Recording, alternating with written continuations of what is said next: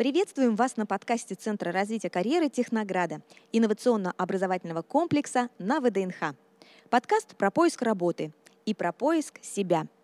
Меня зовут Елена Лях, и сегодня мы поговорим с Ольгой Гуляевой, карьерным консультантом, коучем, выпускницей школы карьерного менеджмента. Ольга проработала 11 лет в HR и провела свыше 8 тысяч собеседований. Ольга, здравствуйте. Здравствуйте, Елена. Сегодня мы с вами поговорим про резюме. Казалось бы, столько уже про это сказано. Ой, не говорите. По большому счету ведь резюме — это пропуск на собеседование, да? Но, к сожалению, большинство соискателей до собеседования даже не доходят. Ну, видимо, у них что-то не так с резюме. И на самом деле это достаточно частая ситуация. Давайте мы с вами построим наш сегодняшний разговор следующим образом. Я вам буду предлагать некое утверждение, некий миф, о резюме, а вы нам, как эксперт, ответите, так ли это или нет. Ой, здорово, это очень интересно, давайте. Утверждение номер раз. Если резюме не уместилось в один лист, его не будут рассматривать. Так ли это? Ну нет, совсем нет. Смотрите, вообще многие люди по привычке считают, что резюме должно уложиться в одну страницу. И когда-то это действительно был такой норматив. Это правда, он был. А, но сейчас, в эпоху джоб-бордов, да, вот Headhunter, Superjob и так далее, mm-hmm. сайтов, у которых есть своя форма резюме, э, практически нереально уместить всю информацию на одну страницу, просто из-за формата. Ага. Если вы делаете резюме свое в Варде по своей форме, как вы это себе представляете, в принципе, уже можно попытаться уложить в одну страницу, а, но все равно это бывает нечасто. Вот студенты-выпускники, у кого минимальный опыт работы или отсутствует, ок, да, ваше резюме должно быть на одной странице. Для всех остальных это правило больше не действует. Другой вопрос, что это не значит, что резюме должно быть на 5, 7, 15, а один раз... Сколько? Я даже вот... видела 30 страниц. Да что вы. Да. Кто же мог бы прочитать этот опус, и кто же взялся за это? А его, кстати, по-моему, даже выкладывали где-то на просторах интернета. Ну, то ну есть показать, как не надо делать, да? Да. А, а можно пока вот тоже не забыла. Вот вы упомянули о том, э, что э, есть некие формы на HeadHunter, э, на Суперджобе. Скажите, а как лучше, когда мы отправляем, например, работодателю свое резюме, нужно, чтобы оно было вот в этих форматах HeadHunter или пусть оно будет просто в Word? В зависимости от позиции.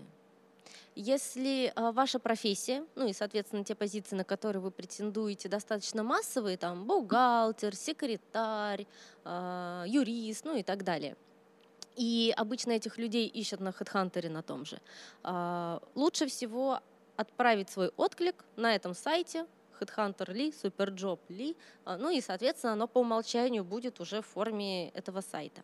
Ну, а если вы топ, то это, наверное, такой а, мовитон, да? Если топ, то, ну, во-первых, такие сайты в принципе не сильно помогут. Угу. А, бывает такое, что вакансии топов закрываются с помощью э, ресурсов, но это скорее исключение, чем правило. Угу. Вот, поэтому топом отправлять резюме исключительно по своей форме в Варде на почту. Но и даже если вы бухгалтеры и откликнулись на HeadHunter, Угу. Вам же никто не мешает отправить на почту компании свое резюме еще раз, потому что мало ли там они не увидят. А здесь увидели или наоборот. Вы сказали такую фразу. Headhunter вам не поможет, если вы топ. А что поможет?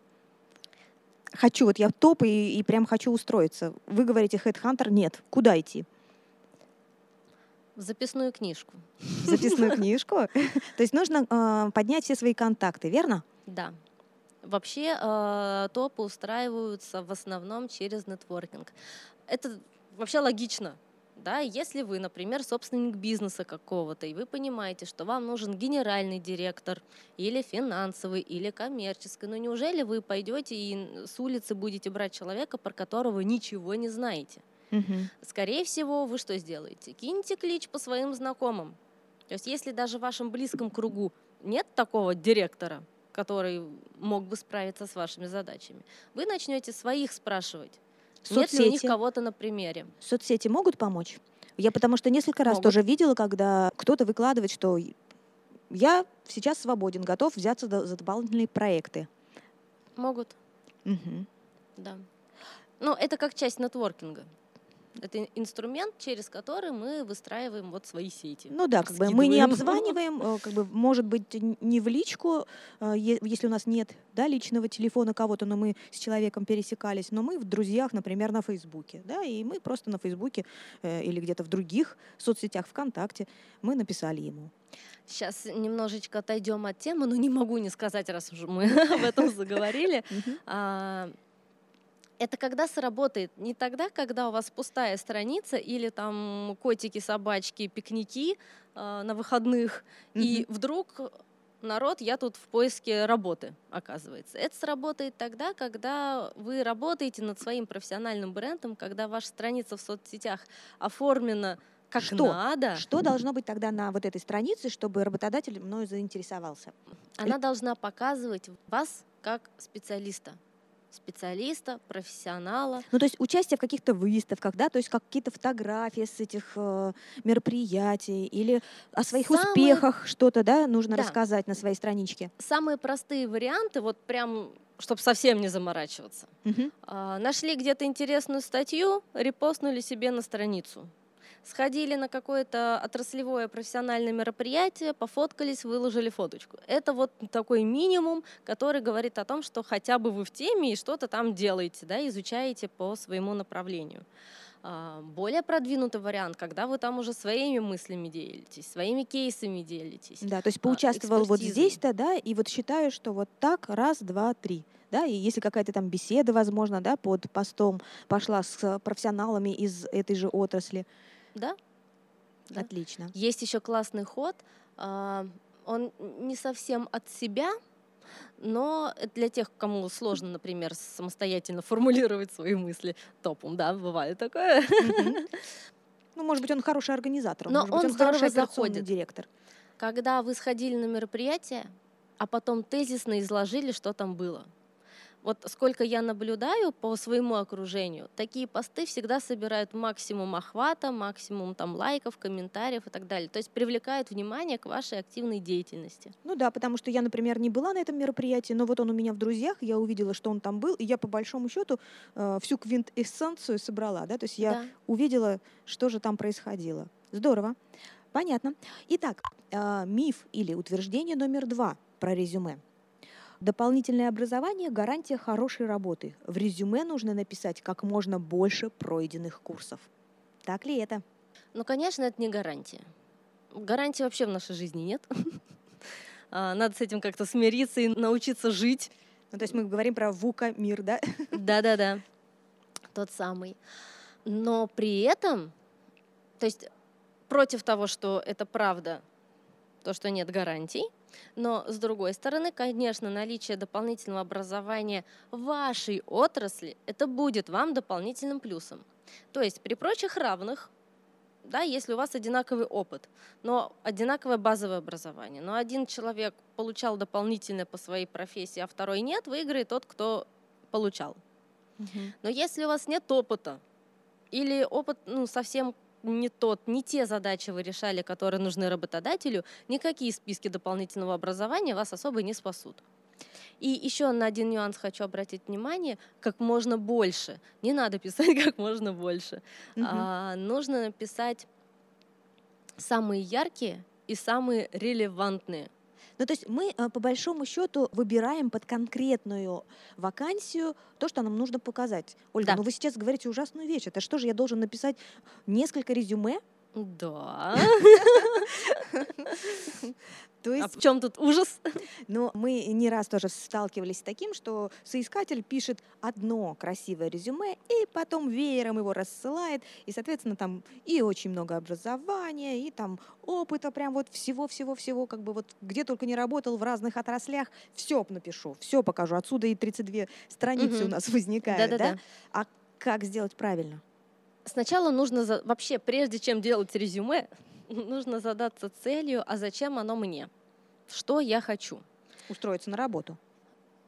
Ну, это не цель по смарту. Да, а на какую работу, а что я там хочу делать, а что, какой должен быть работодатель, там, какой уровень дохода, какой график и так далее.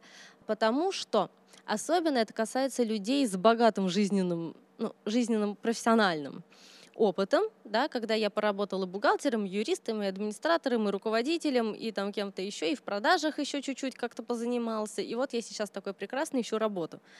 Какую? И люди часто говорят в ответ на этот вопрос, ну я могу там, и начинают перечислять. Не могу. А что хочу? Uh-huh. Да? Потому что если я с таким своим багажом хочу искать работу бухгалтером, то это будет резюме на бухгалтера, и все свои места работы мы расписываем с точки зрения именно бухгалтерской работы. Если не хочу больше быть бухгалтером, я хочу быть продавцом, а, мне нравится с людьми общаться, то, соответственно, все то же самое, скорее всего, будет. Хотя иногда можно и с местами работы поиграть, что-то показать, а что-то убрать. Ну, ну то чтобы не было да, вот что-то мы больше страниц. подсвечиваем, да, а что-то либо мы вообще убрали, да, либо мы как-то это очень скудно подсветили, правильно? Да, можно так. А, можно в крайнем случае оставить места работы как есть, просто функционал именно сквозь призму вот продаж, переговоров, заключения сделок. Вот таким образом подсветить. И да, это будет другое резюме. Если уж так случается, что вы действительно готовы рассматривать и бухгалтера, и менеджера по продажам одновременно, вот ну, бывает. Нравятся обе профессии, да. Бывает такое. Ну, либо бывают такие обстоятельства в жизни, да, что нужно выйти срочно на работу. А я занимался и одним, и другим, и что мне подвернется в лучшем да, а, что, что быстрее. Вариант, да, да, что быстрее, то туда я и пойду. То есть мы делаем тогда два резюме. Тогда да? делаем два Или резюме. Или три резюме в зависимости Или 3. от Или 133. Вакансий. Главное, чтобы они не были все одновременно в открытом доступе. Потому что если рекрутер увидит, что а, и еще 15 резюме у данного соискателя, уже, в принципе, он не будет рассматривать эти резюме, потому что это очень странно. Человек не знает, что он хочет, зачем ему столько резюме. Ну, э, либо я видела такой вариант, когда человек пишет резюме и прямо в резюме пишет «хочу быть там, там или претендую на такие-то вакансии» и перечисляет там 5-7 вариантов. То есть так делать не нужно. Если это разные варианты, вот хочу быть водителем, бухгалтером, юристом, кладовщиком и руководителем отдела продаж, то да, не надо. Если это синонимы, там администратор, офис-менеджер, делопроизводитель, секретарь. Тогда ну, можно. Да, допустим, что это не совсем уж синонимы, но хотя бы близкая специфика деятельности. Угу. А, тогда можно указать. Хорошо. Итак, мы переходим к мифу номер три. Сопроводительное письмо к резюме – это дурной тон. Его все равно никто не читает. Так ли это? Вот это миф. Я вообще первый раз такое слышу. А, я люблю тему сопроводительного письма. Я знаю, что соискатели в большинстве своем не любят писать сопроводительные письма, потому что им кажется, что никто их не читает. Ну вот как раз, как вы сказали. Категорически надо сопроводительные письма писать. Да, сто процентов рекрутеров их читать не будет. То есть, опять-таки, да, у нас жизни гарантий нет, и если вы сопроводительное письмо напишете, тоже вам никто не гарантирует, что его обязательно прочтут. Вот прям обязательно. Зачем? Зачем мы пишем сопроводительное письмо это? Затем, что сейчас рекрутерам приходит очень много резюме. Очень много. Очень много — это сотни, а в некоторых случаях э, к тысяче вот прям приближается в сутки. Угу падает новых резюме. Естественно, такой объем просмотреть нереально чисто физически. Отсюда мы сопроводительное письмо пишем, чтобы замотивировать рекрутера открыть ваше резюме. То есть это такая заманушка уже изначально. Это первый момент.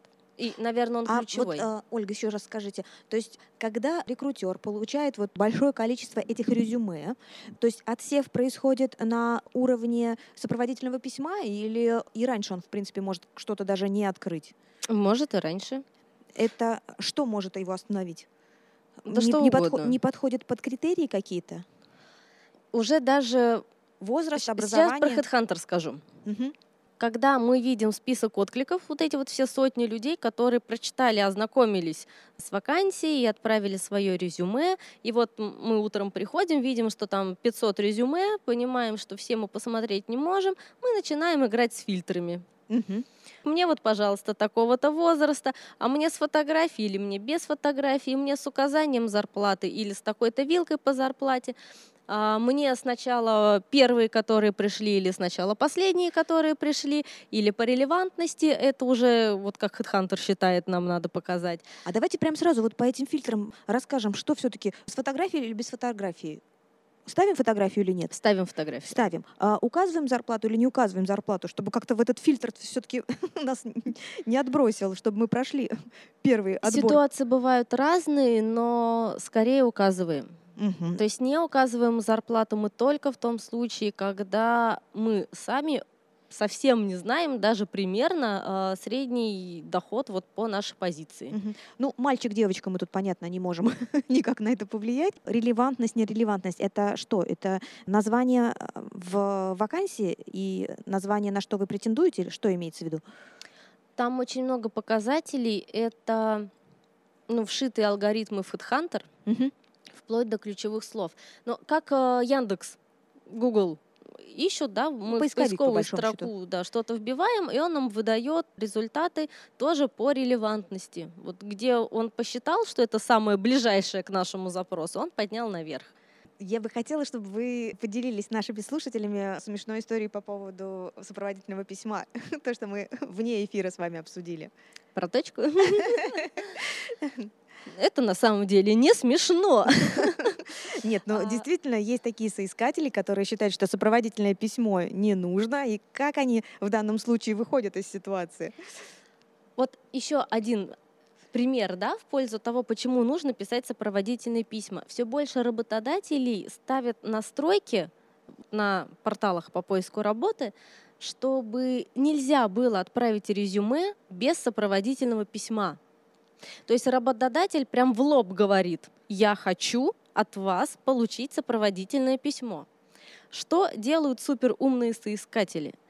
Если они вежливые, они пишут «добрый день», и все. И да? это считается сопроводительным письмом, да. А некоторые, видимо, наиболее уверенные в себе, кому здороваться не обязательно, просто ставят точку или любой другой знак препинания – и отправляют резюме. То есть таким а, образом То они, они обманули э, систему. систему в виде портала. Да.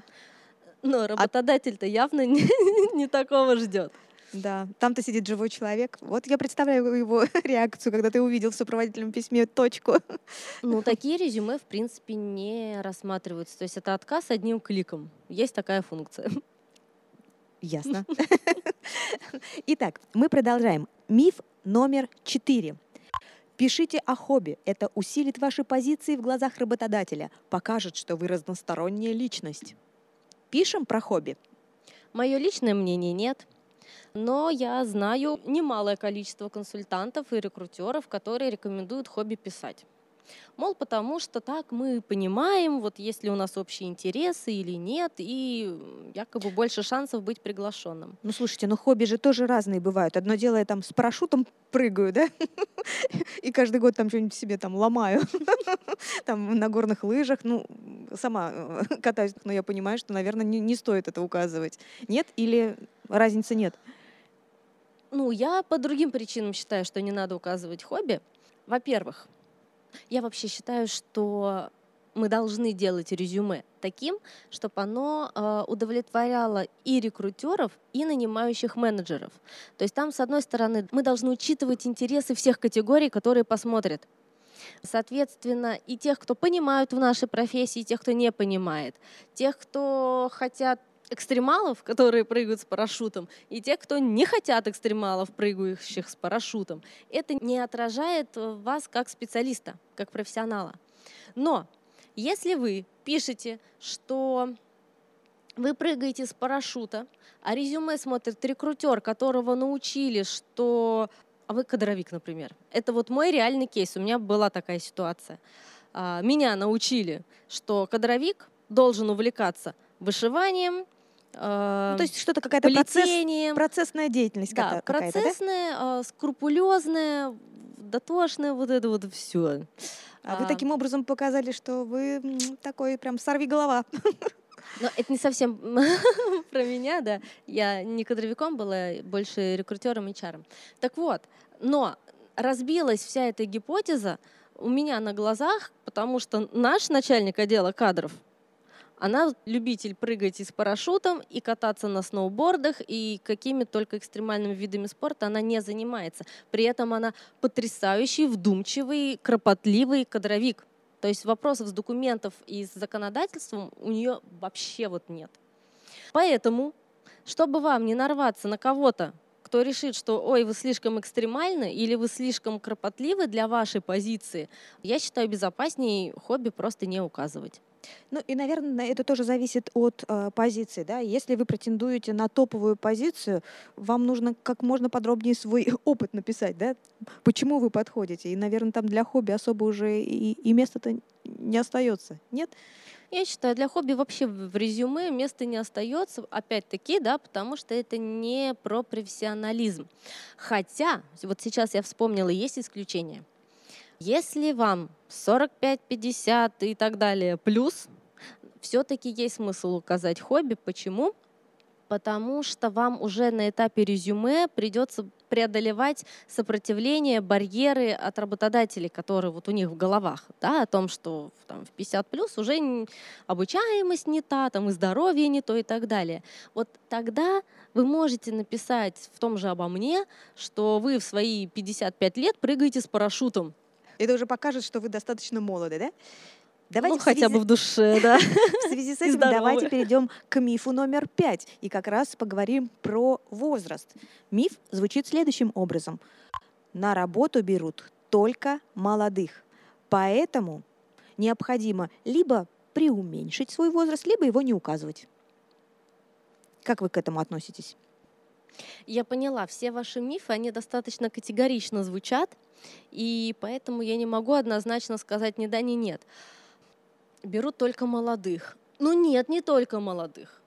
Но да, молодых предпочитают. То есть проблема есть? Я считаю, что есть. Я не считаю, я вижу. То есть эйджизм присутствует у да. работодателей, да. который он, наверное, никогда не покажет, но все-таки предпочтет молодого сотрудника.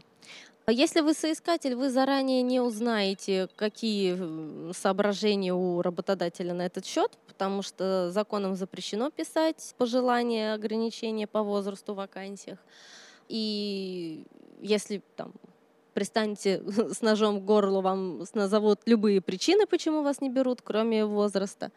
Но, тем не менее, это есть, это есть по внутренней работе, и это подтверждают многие рекрутеры, когда работодатели говорят, нам, пожалуйста, до а вот цифра уже может быть разная в зависимости от работодателя и от специфики работы. Что нужно сделать, чтобы все-таки вас рассмотрели? Как пройти эти фильтры? Потому обратить... что вы знаете, что вы замечательный специалист, да? Вы много можете дать компании, а компания почему-то не рассматривает. Одна, вторая, третья. В первую очередь обратить пристальное внимание на фотографию. Угу. Я тут как-то задалась целью и искала специально резюме с удачными фотографиями, не с удачными фотографиями мужчин и женщин одного возраста. Так вот, небо и земля. Кто-то в 45 выглядит на 60, на фотографии, я не знаю, как в жизни. Кто-то в 45 выглядит, выглядит на 30. На 30. Угу. И дело не, не, знаю, не в одежде, да, не в лице, насколько оно молодое, потянутое или в морщинах дело в прическе, в макияже, в улыбке. Деловой в... костюм, наверное, да, если вы все-таки претендуете на да, в целом вот позицию. этот вот антураж, да, что находится. Потому что если вы в цветочном платье на фоне цветочков или грядок там с какими-нибудь следами загара от футболки, то даже если вы то хорошо выглядите, а не в красивом престижном офисе. Угу. Вот, это первый момент, потому что э, рекрутеры смотрят, они, смотря на резюме, представляют себе этого человека. И если на него смотришь думаешь, колхозная бабка, я очень прошу прощения, то вряд ли они захотят видеть в своих рядах такого сотрудника. Так, А, фотография, Фотография, понятно. да. Мгм. Что касается возраста, Возраст указываем или не указываем в резюме? это очень тема скользкая, и я здесь рекомендую экспериментировать. Ну, то есть мы же можем, в конце концов, э, обманывать не нужно работодателя, но просто, например, не указали э, год рождения. Кто захочет, тот высчитает. Там же видно, когда ты закончил вуз. Да, можно не указать возраст.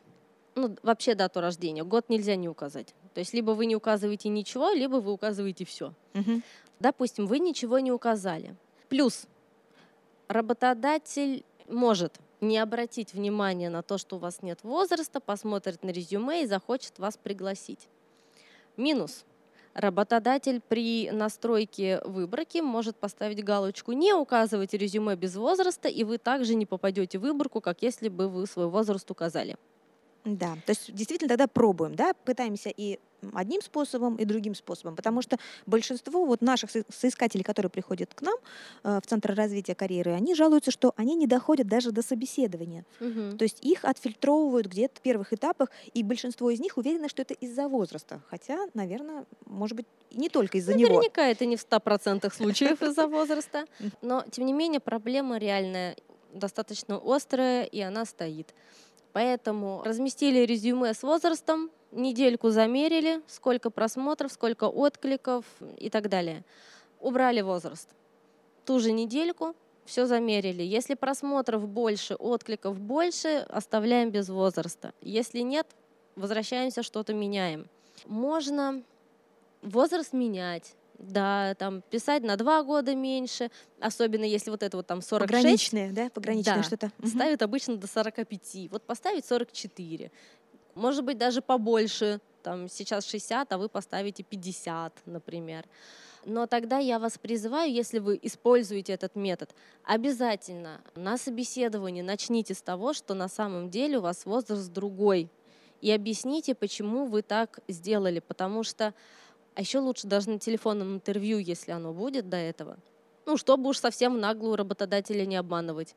Потому что кто-то может с пониманием отнестись, что, ну да, да, я знаю, конечно, ничего страшного. А кто-то, А кто-то может, да. прям сурово наказать и, в принципе, даже не рассматривать, потому что ну, взаимодействие началось с обмана. Да, вы меня обманули. Понятно. Итак, миф номер шесть. Не указаны данные рекомендателей. Это подозрительно. Нужны ли рекомендатели в резюме? Или... Не нужны. А что мы тогда пишем? Рекомендации по запросу? Да. Лучше так. Вот в форме HeadHunter там уже по умолчанию есть рубрика. Вы не сможете ее никак обойти, поэтому что-то написать да придется. Вы не можете указывать номера телефонов, ну, это некорректно по отношению к рекомендодателям да, во всеувидение в интернете. Вы можете написать фамилию, имя, и Должность. должность и компанию, если согласовали. А Если нет, вы пишете по запросу, и ни у кого никаких претензий к вам не будет. Вообще, в принципе, вопрос с рекомендодателями встает только после собеседования. И если вас спрашивают на этапе резюме рекомендации, то это как бы странно. Ну и Вот, вообще, наверное, если там работает служба безопасности, им вот эти вот рекомендации, они возьмут все нужные рекомендации там, где им нужно будет, да? Найдут а все. рекомендации берут не безопасники. Рекомендации больше всего интересуют рекрутеров и нанимающих менеджеров как качество сотрудника, его результаты работы, причины ухода. Безопасники что могут сказать? Воровал, не воровал? Сидел, не сидел. И это только последняя, вот, самая финальная стадия. Если обычно. долги, да, условно. Если долги, да. Отлично. Итак, миф номер семь. Резюме должно показывать карьерный рост в работе. Постоянный карьерный рост. А вот здесь вот где-то, если я просел или ушел в какое-то немножечко другое направление, это плохо для резюме. Так ли это? Резюме должно отражать ваш путь. Вот что оно должно. И оно должно отражать ваш путь максимально продаваемо, то есть максимально интересно для работодателя. То есть мы не карьерный рост показываем, мы показываем, по большому счету, опыт, да, опыт и знания, которые нужны конкретно в этой Но компании. если у вас есть карьерный рост, он сам по себе покажется. Мгм. Если у вас его нет, откуда вы его возьмете? Если жизнь так сложилась, что вы были руководителем, а потом стали линейным специалистом, такое часто бывает, Окей, что вы хотите дальше? Если специалистом, то все нормально. У вас последний опыт линейный. Нужно ли при этом как-то подготовиться к вопросу, почему вы перешли с руководящей должности на линейного? Да. Наверное, да. Да. Мгм. Какие ответы здесь могли бы устроить работодателя? Ну, то есть меня э, съел руководитель соседнего отдела? Наверное, Может нет. быть, даже и такой. Тут чаще всего смотрят на правдивость. Вот сейчас странно, наверное, прозвучит. Если человек на собеседовании уходит от ответа или говорит социально желаемые варианты, там, мне надоело, Мгм. или что- что-нибудь, я даже не знаю, какой может быть социально желаемый ответ на почему вы стали специалистом после руководителя. Ну, скорее всего, да, устал руководить. Обычно рекрутер будет спрашивать, а почему, а от чего именно То устали, причину да, он все-таки захочет узнать, да, чтобы понять ваш... Ну, он должен доковырять, да, в чем дело, Психологический потому портрет. что это вопрос мотивации. И если вы как уж на сковородке вот э, ничего да? толком ответить не можете, у рекрутера что останется? Ничего, я не докопала, я не поняла. И вот с этим я не поняла, она не сможет пойти к руководителю и рассказать про вас. Поэтому, если вас съел чужой руководитель, мне кажется, будет честнее об этом сказать, но просто добавить, какие выводы вы сделали из этого, чему вы научились из этой ситуации. Да, хорошо. Да, мне нравится так. Вышли из ситуации, да, если у нас такое случилось в нашем карьерном пути. Итак, миф номер восемь. Понижение заработной платы сделает вас более привлекательным в глазах работодателя. Иногда, не всегда. То есть априори просто вот не можете найти работу, падаем в зарплате. Нет, не работает тоже, да? Может сработать, но может и не сработать. Если вы разработчик, и ваше резюме вот прям явно оценивается в 1300, а вы пишете 100 в желаемой зарплате, то будет возникать вопрос, а что это такой классный специалист так мало, Мало просит? хочет, да? Да, в чем подвох? Хорошо, если таких, как вы, очень мало, я не поленюсь позвонить и спросить, ну, попытаться разобраться. Может быть, в случае разработчика и не поленюсь, а вот в случае со всех остальных, скорее всего, поленюсь и просто перейду к другому резюме. Ну, то есть ставить нужно все-таки какую-то среднюю рыночную зарплату, да? Потом уже от нее отталкиваться на собеседование и, возможно, там как-то пытаться докручивать, чтобы были какие-то премии, не знаю, там бонусы за результаты, за КПЭ. Лучше всего отталкиваться, да, от средней зарплаты по рынку. Мы можем это где-то посмотреть? Ну, вы можете Зарплатомер? провести собственную аналитику. Я не очень верю в готовые материалы вот с уровнями с, там, максимальной, минимальной, средней зарплаты, потому что ну, они достаточно широки. И вам интересна не средняя зарплата бухгалтеров в целом, Мгм. а именно конкретно вас. А вы там на участке зарплата и 15 тысяч человек у вас, например. То есть мы Вот. смотрим подобные вакансии просто, да? Да, подобные смотрим, вакансии, стоят. подобные резюме. И вот прям высчитываем. Причем высчитывать лучше не среднюю зарплату, а медианную. Что это значит? А, Это значит, что вас должна интересовать сумма. Половина вакансий с предложениями меньше этой суммы, а половина больше. То есть среднеарифметическое — это когда вы все сложили, разделили на количество вакансий. Да, поняла. То есть как бы это тогда уберет вот этот вот вариант, когда там одна э, вакансия какая-то затесалась с очень высокой зарплатой, да, и она вам разбавила вот эту среднюю температуру по больнице. Да, А так да. вы, м, как бы, получается, сразу сместитесь. да. Мгм. Итак, миф номер девять. Резюме райтер может исправить любую ситуацию с резюме. Нет. Почему же? Так хочется волшебника с волшебной палочкой. Раз, и написали за тебя. И такое резюме, что везде тебя взяли. Резюме-райтеры классные люди. И они могут сделать прям конфетку-конфетку. Они работают за счет чего? За счет грамотных формулировок, за счет умения вытянуть из клиента, из специалиста все его там достижения, сильные стороны и так далее. Ну и, соответственно, потом это преподнести. Однозначно, если вы 10 лет последних ничего не делали, там, смотрели сериалы, гуляли, валялись на диване, и вы обратитесь к резюме-райтеру, резюме будет лучше. Тут как бы вопросов нет. Но опыт за вас, да, он никакой Да, оно дополнительный не вписать не сможет. станет продающим настолько, чтобы вы отбивались от предложений. Потому что если улучшить нечего, резюме-райтер улучшает, они не привносят своего. Если вы ничего не делали, из ничего нельзя сделать привлекательное место работы. Ну, то есть это упаковка, по большому счету, да? Наполнение все-таки должно быть ваше. Да. Отлично. Итак, миф номер 10. Если мне не позвонили, значит, мое резюме не заинтересовало. Ну, не факт. Ну, мне же не позвонили.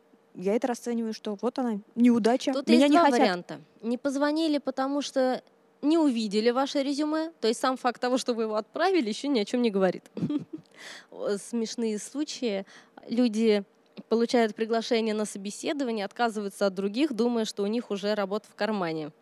Я вот до сих пор не могу понять механизмы, когда так работает. Пожалуйста, не прекращайте попытки поиска работы до тех пор, пока не отработаете первый рабочий день. Мгм. Вот. Все остальные варианты это еще не, не то, что вы нашли Ну, то есть работу. либо job офер у вас должен быть на руках, да, предложение да о даже работе. еще нет. Ну, job offer это не юридический документ. Конечно, более-менее э, что-то он там вам условно гарантирует. Но это совершенно не значит, что на следующий день вам работодатель не скажет, ой, а мы тут передумали. И Может такое никаких, э, он э, как бы ничего не несет никакой ответственности, Ничего не правильно? несет. Да. Это просто какое-то письмо, да, то есть реверанс в вашу сторону, что мы готовы вас взять. Ну, это успокаивающее письмо и очень приятное письмо. Это письмо, успокаивающее соискателя.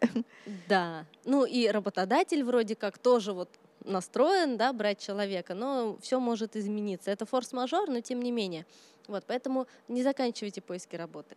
Это я отвлеклась от какой мысли? От А того, то, что, если что- не позвонили, значит резюме не заинтересовало. Ну, мы говорили о том, что и может быть занят у нас рекрутер, да, либо у нас у него какая-то другая появилась задача, и он вернется, например, к этой вакансии чуть позже. Может же быть Да. такое? Отложили. Первый вариант, то, что резюме просто не увидели, не посмотрели еще, Мгм. и, может быть, обратятся к нему в будущем и позвонят. А может быть, увидели, Нужно самому позвонить, нужно. напомнить. Да. Вот прям очень нужно.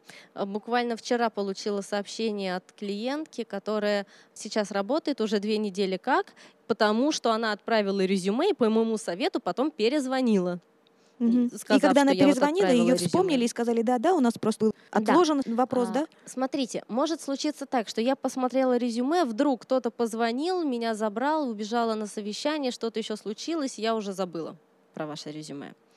А может быть случиться так, и так чаще бывает, что я посмотрела, недопоняла, вопросы там у меня какие-то остались. Решила я, что ну как бы точно не нет, Но пока вот не и да. точно и да тоже как бы сказать не могу. И вот я его так подвесила и, А тут раз звонок, естественно, забыла. да, здесь звонок, и в принципе вы помогли рекрутеру в том числе. Да, если вы звоните и говорите, что я вот видел, а на HeadHunter же все видно, да, Мгм. что вы просмотрели мое резюме, но никакой реакции не последовало, там ни отказа, ни приглашения, возможно, у вас возникли какие-то дополнительные вопросы. я Вот готова, да, я готова на них, Да, готов на них готов на ответить. них Мгм. ответить. Ну что ж, в заключение хотим сказать, что уже потому, как составлено резюме, работодатель может сделать выводы. Умеет ли соискатель ранжировать информацию, способен ли он переходить от общего к частному и вообще как бы адекватен ли он, да? Да. И глубочайшая просьба от лица всех рекрутеров, Да, вот сейчас наверное, посыл. посыл. Вычитывайте свое резюме. Казалось бы, мелочи ерунда, но не в тех местах пробелы, не говоря уже про проблемы с орфографией или пунктуацией, это все очень влияет на образ ваш как сотрудника. Сотрудника. И дело даже не в том, что вы кто, не знаю, какой-нибудь инженер, и вам вообще не обязательно грамотно писать. Вам-то, может быть, и не обязательно. Но когда вы делаете резюме, вы должны в него вложить всю свою душу. И если оно сделано тяп-ляп, допуск ошибок, это сразу ощущение, что сделано на коленке, то это априори трансформируется на то, что вы работу так ищете. Тяп-ляп. Такое к вам и будет отношение. Да? Да? и это ну, большой минус. Многие работодатели на это обращают внимание. Ну что ж, спасибо, Ольга, за отличную беседу. Также благодарю вас, дорогие слушатели. Кстати, мы постоянно проводим тренинги и мастер-классы и очно, и онлайн. Присоединяйтесь к нам. Узнать подробную информацию и задать вопросы вы можете в наших соцсетях. Они есть в описании подкаста. До встречи!